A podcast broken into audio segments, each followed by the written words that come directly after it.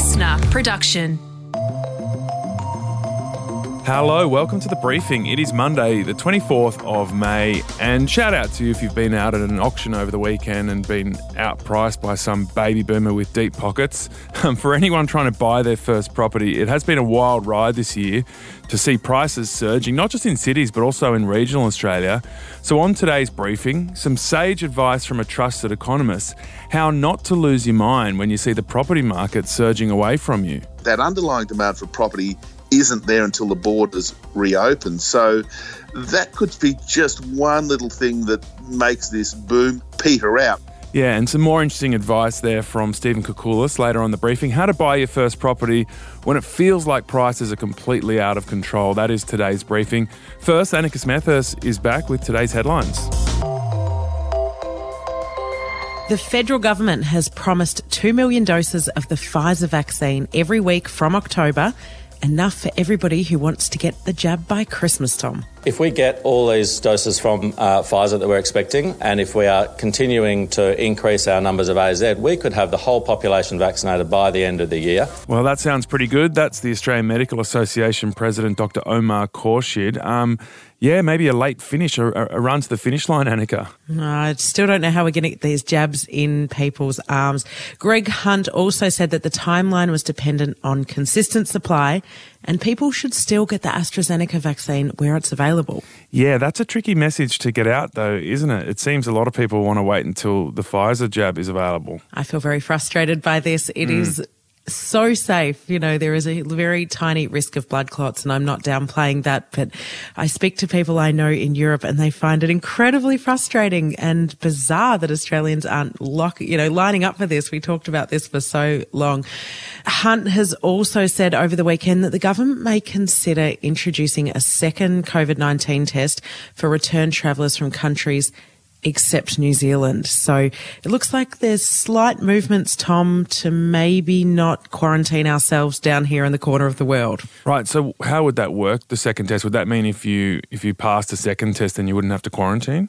That's the sort of, uh, I guess, noises the government has been making. Mm. We do know that they're looking at Singapore as perhaps the next hub that we might be able to go to in a similar way to New Zealand.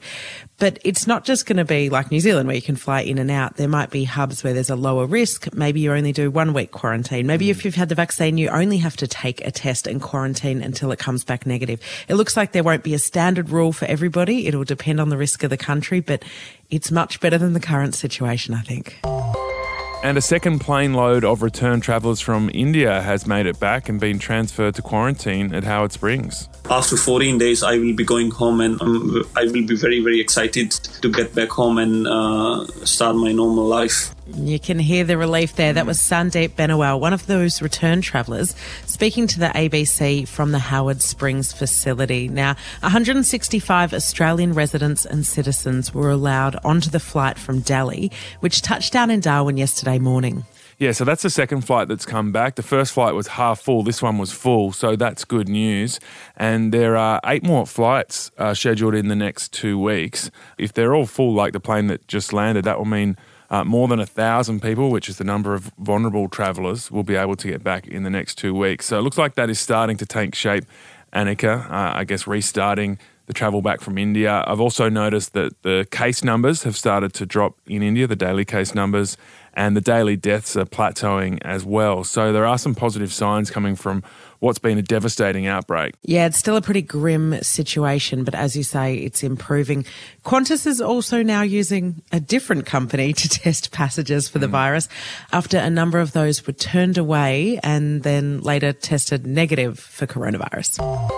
And a big warning to the federal Labor Party uh, New South Wales Labor's been smashed in a by election in coal country over the weekend. Even though the outgoing National Party MP, Michael Johnsen, was ousted after accusations he raped a sex worker, the party's new candidate still held the seat with a strong swing towards the Nats. Yeah, so we're talking about the, the New South Wales seat of Upper Hunter, and there are lots of um, coal mines and power plants in that area. So What are we reading into this, Annika? Uh, a few things. Look, governments tend to be punished by voters at by elections. It's a way that you can go, I still support the government, but I want to show them I'm angry. So sometimes they suffer swings of up to 10%. Had that have been the case, this seat's only got a margin of about 3%. They would have lost it. But instead, there was a swing towards the National Party and away from Labor. Now, this has people pretty worried, especially ahead of a federal election, that the Labor Party is struggling to speak to people that they once used to be able to speak to workers. They were the party of workers. To make matters worse, the seat includes the hometown of Jodi McKay, who's the Labor Party's leader in New South Wales. So now people are looking at um, her position, and it's, uh, I guess, in a little bit of strife. It also has federal implications, though, Tom. So, if you look back at the last federal election in 2019, the government basically won because they won over all the coal country voters in Queensland and saw a massive swing towards them. So, for Labor, they're in a bit of a bind at the moment, aren't they? Because they want to do more on climate change, even though they're sort of dancing around that and taking a, a position that's fairly similar to the federal government. But most voters know that. And that plays well in the cities where the majority of our populations are. But it's a lot of these seats in coal mining areas that are actually the swing seats that can determine an election. And it seems the coalition are outgunning them massively there. And at a federal level, Joel Fitzgibbon represents the seat of Hunter. He's been quite outspoken, saying that Labor are unable to talk to these people anymore. He used to have a huge margin that slipped away quite a lot at the last federal election. And this will almost be proof of what he's saying, or that's what Joel Fitzgibbon will be saying anyway. And there's more fallout from the 1995 BBC Martin Bashir Princess Diana interview. Bashir has told the Sunday Times he never wanted to harm the princess and regretted forging bank statements as part of his efforts to secure that interview. Yeah, he says the fake statements didn't impact her decision to do the interview and that he wasn't to blame for her death. But now the British government's weighing in on this. The Home Affairs Secretary, Priti Patel, uh, said overnight the BBC's reputation's been highly damaged by the saga and the boss of the BBC at the time, Sir Tony Hall, has now stood down as chairman of London's National Gallery. So there's clearly a lot of soul searching going on there, Annika. Yeah, it's incredible, isn't it? It just shows uh, there is a cost. It's not get the story at all cost, as a lot of journalists mm. will tell you. There is a cost to this, and whilst you can't take away, I guess, what Princess Diana said in that interview, I guess the reasons she decided to say it are now compromised.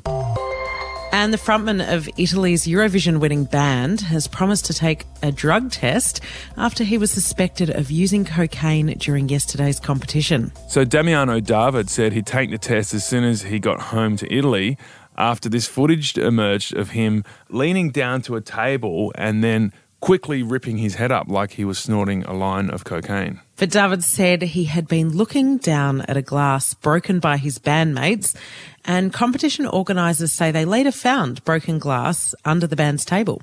Yeah, anyway, it is overshadowing the amazing result. Uh, his heavy rock band Måneskin took home first place for Italy at the song competition yesterday off the back of a very strong public vote. So, congratulations to them.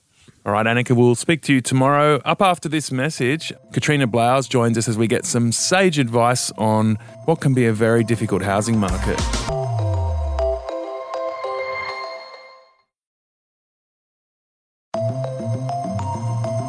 All right, now to today's briefing how to keep you cool when the property market looks like it's surging completely out of your reach. Good afternoon, everyone. We have a one bedroom, half bathroom hellhole for you today, ladies and gentlemen. So, this is a skit from comedian Mark Humphries, which kind of sums up the house pricing nightmare for young buyers, right, Katrina? Yeah, he's taking the piss out of a recent sale in the inner west of Sydney where a firebomb of a one bedroom terrace went for, wait for it, $1.62 million. Make no mistake, given this auction is taking place in an Australian capital city, this dilapidated rat shack will be sold today. Today's property has a beautiful living room bathed in natural light thanks to a generous hole in the ceiling and some stunning interiors with turn of the century mould. If only the auctioneers were that honest. I know. It's sad, but it's also true. And that sale was a really frightening one to watch for anyone who's trying to crack the market at the moment because it's reflective of that huge price surge that's been going on through the start of the year. Yeah, so when you look at the figures in Sydney, for example, prices went up 6.7% in the first three months of this year. So that's about $60,000 on the median dwelling price. If that growth continued all year, so for the next three quarters, you'd be paying $250,000 extra on a dwelling if you waited out the year. Oh, it's enough to give you anxiety. And it's not just the big cities like Sydney where this was happening. Regional values went up 6.3% in that March quarter. So if that keeps going, then the median dwelling price in regional Australia would be up around 110 grand over the year. Yeah, it's hectic. Thankfully, growth is starting to flatten. And we'll touch on that more in our interview. But it's just been a wild ride for young people getting blasted at auctions and it's pushed up those already pretty big barriers to getting your first home. So, Tom, in the early 90s, the average age for someone buying their first home was 27, and now it's more likely to be age 36. So, it's taken a lot longer for people to save up. Yeah, so clearly it's getting harder, but when you drill into the numbers, low interest rates actually appear to be balancing out the overall affordability question. So, one of the best measures for housing affordability is the percentage of your income that you're spending on a mortgage. And that's actually come down slightly in the last 10 years. In 2009, people were spending 36% of their income on their mortgage. In 2019, that was down to 34%. So it's sort of come down slightly. So I guess does this mean that we shouldn't be balking at these outrageous prices that we're seeing? And this is essentially the argument economist Stephen Koukoulas is making. He's an economist who's worked for some big global banks and he's also advised the Gillard government and he joins us on the briefing today. Stephen Koukoulas, thanks for joining us on the briefing. We've spoken a few times before. Um, we were in an intergenerational squabble on TV a few years ago, and we got you onto the show because you were making the argument that for all this whinging and moaning about housing affordability for Gen Y, it's not that bad because of interest rates. Is that still your position? The good news is that interest rates are now incredibly low, that it's relatively easy to get a mortgage around about two and a half percent. And so while prices are up, and yes, your borrowing's gone up to to compensate to get your foot in the door, so to speak, the actual proportion of your income allocated to a mortgage because interest rates are low are broadly where they were five years ago and 10 and even 20 years ago. The obvious hole in that argument is what if interest rates go up because long term borrowing costs are already rising as inflation starts to pick up around the world. And so we could be saddled with these massive debts, which is pretty scary. So while it's affordable at this point in time, there's a lot of concern that it won't be going forward. There's no doubt that interest rates won't be going lower than they are now. Mm. So it's a question of when and how much rates rise. So, and that does well put a hole in, in my argument to some extent. So I think that the banks now are also stress testing new borrowers so that if you're going there and you rock up for your loan and you prove your income and all these sorts of things and you qualify for your loan, they do actually stress test it. They do put into their mortgage calculator an interest rate that's about 2% higher than it is today. And if you can still make those repayments, they'll lend you the money. If you can't, well, then you may have trouble getting that loan. But for here and now, getting your foot in the door, history shows that buying a house to live in pays off over many, many years. You just have to look at where prices were 10, 20, 30 years ago and think, gee, if only uh, I'd bought in then. Don't we all have those uh, reflections in yes. hindsight? Now, Stephen, we're talking about mortgage repayments on the one hand, which, you know, you, you can make that argument that most of us can afford that when we look at what we are paying comparatively with rental prices. But we also need a deposit, and that is a huge barrier for entry for many young people. It is. Uh, th- there are a couple of aspects to the deposit too, and this is part of my conversation from years ago, and it still is today. Clearly, if you want to avoid paying mortgage insurance, you need the 20% deposit. However, it is possible to borrow 90, 95% of the value of the property. In the scheme of buying a property, oh, for argument's sake, six, seven hundred thousand dollars. Ten thousand dollars isn't going to necessarily be the straw that breaks the camel's back. And if it allows you to get your foot in the door when house prices are likely to trend up over the next decade, it's worth perhaps paying that mortgage insurance, going to a lender who will lend you the 90 or 95%, you know, switch to baked beans on toast for, for a while and, and make your repayments. All right, I'm glad you didn't mention smashed avocado there. That would have sent us into a, a real rabbit hole. No way, I don't touch no, that anymore. No, it's, it's toxic in the property conversation.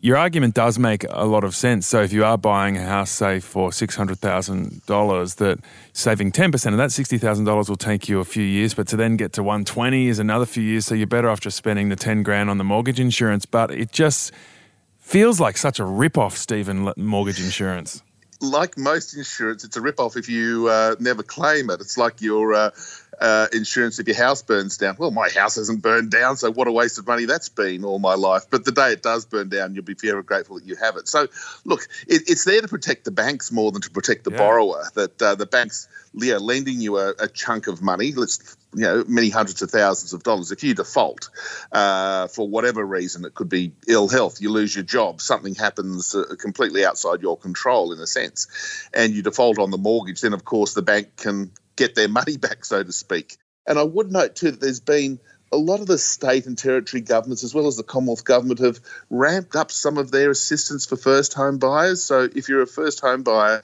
you get some stamp duty relief, which can save you lots of money. You get a bit of a cash grant too, which gives you a little bit more of a uh, foot into the market too. So there's some conflicting things that are going on when it comes to you know, people stepping up for their first mortgage. Now, you've said before that a lot of young people are scared away by sticker shock.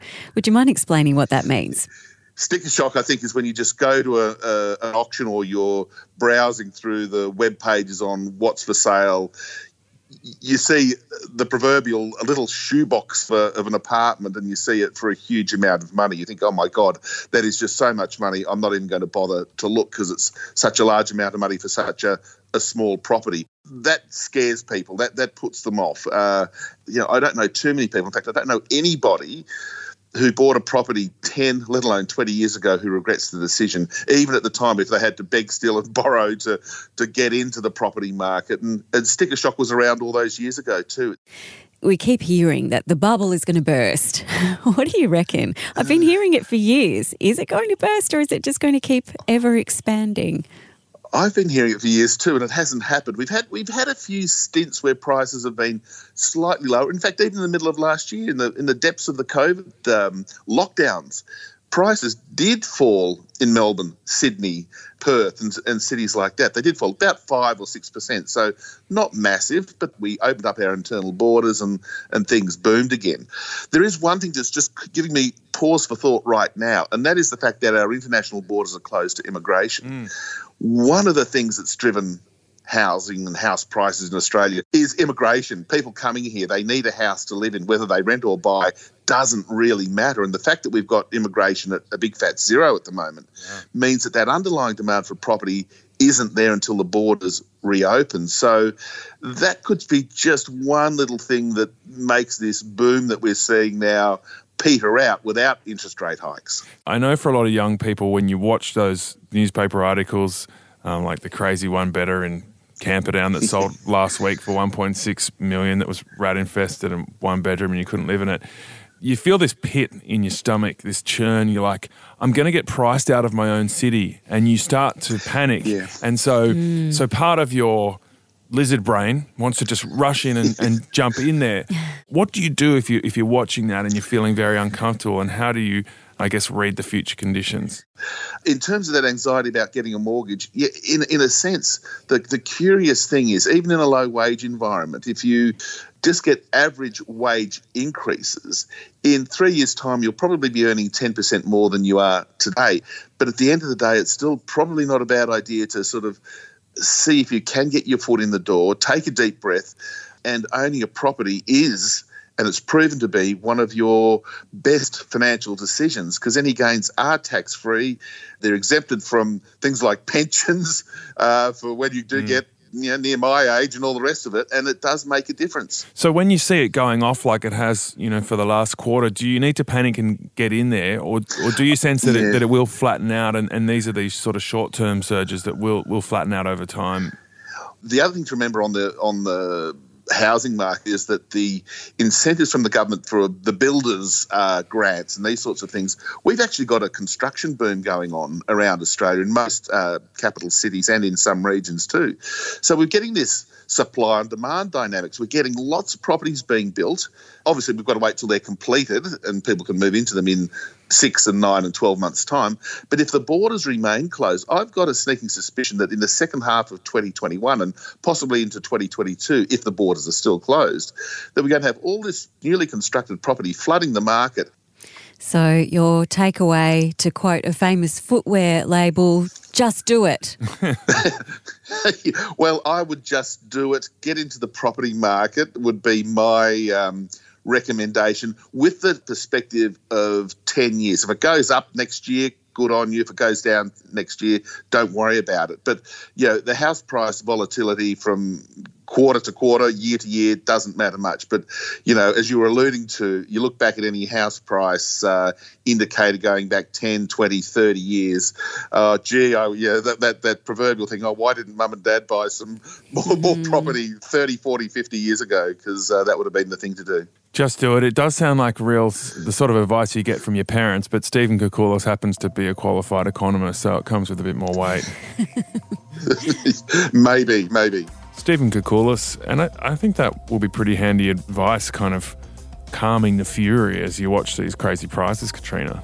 Definitely, because I think we often we read the headlines and we get so discouraged. But to hear someone who I guess is that little bit older, he's mm. seen a few bubbles come and go. Long term trends. Yeah, yeah. It made it's definitely made me feel a bit calmer about things. Tomorrow on the briefing, there's been a lot of civil unrest in Colombia. Find out what's going on there.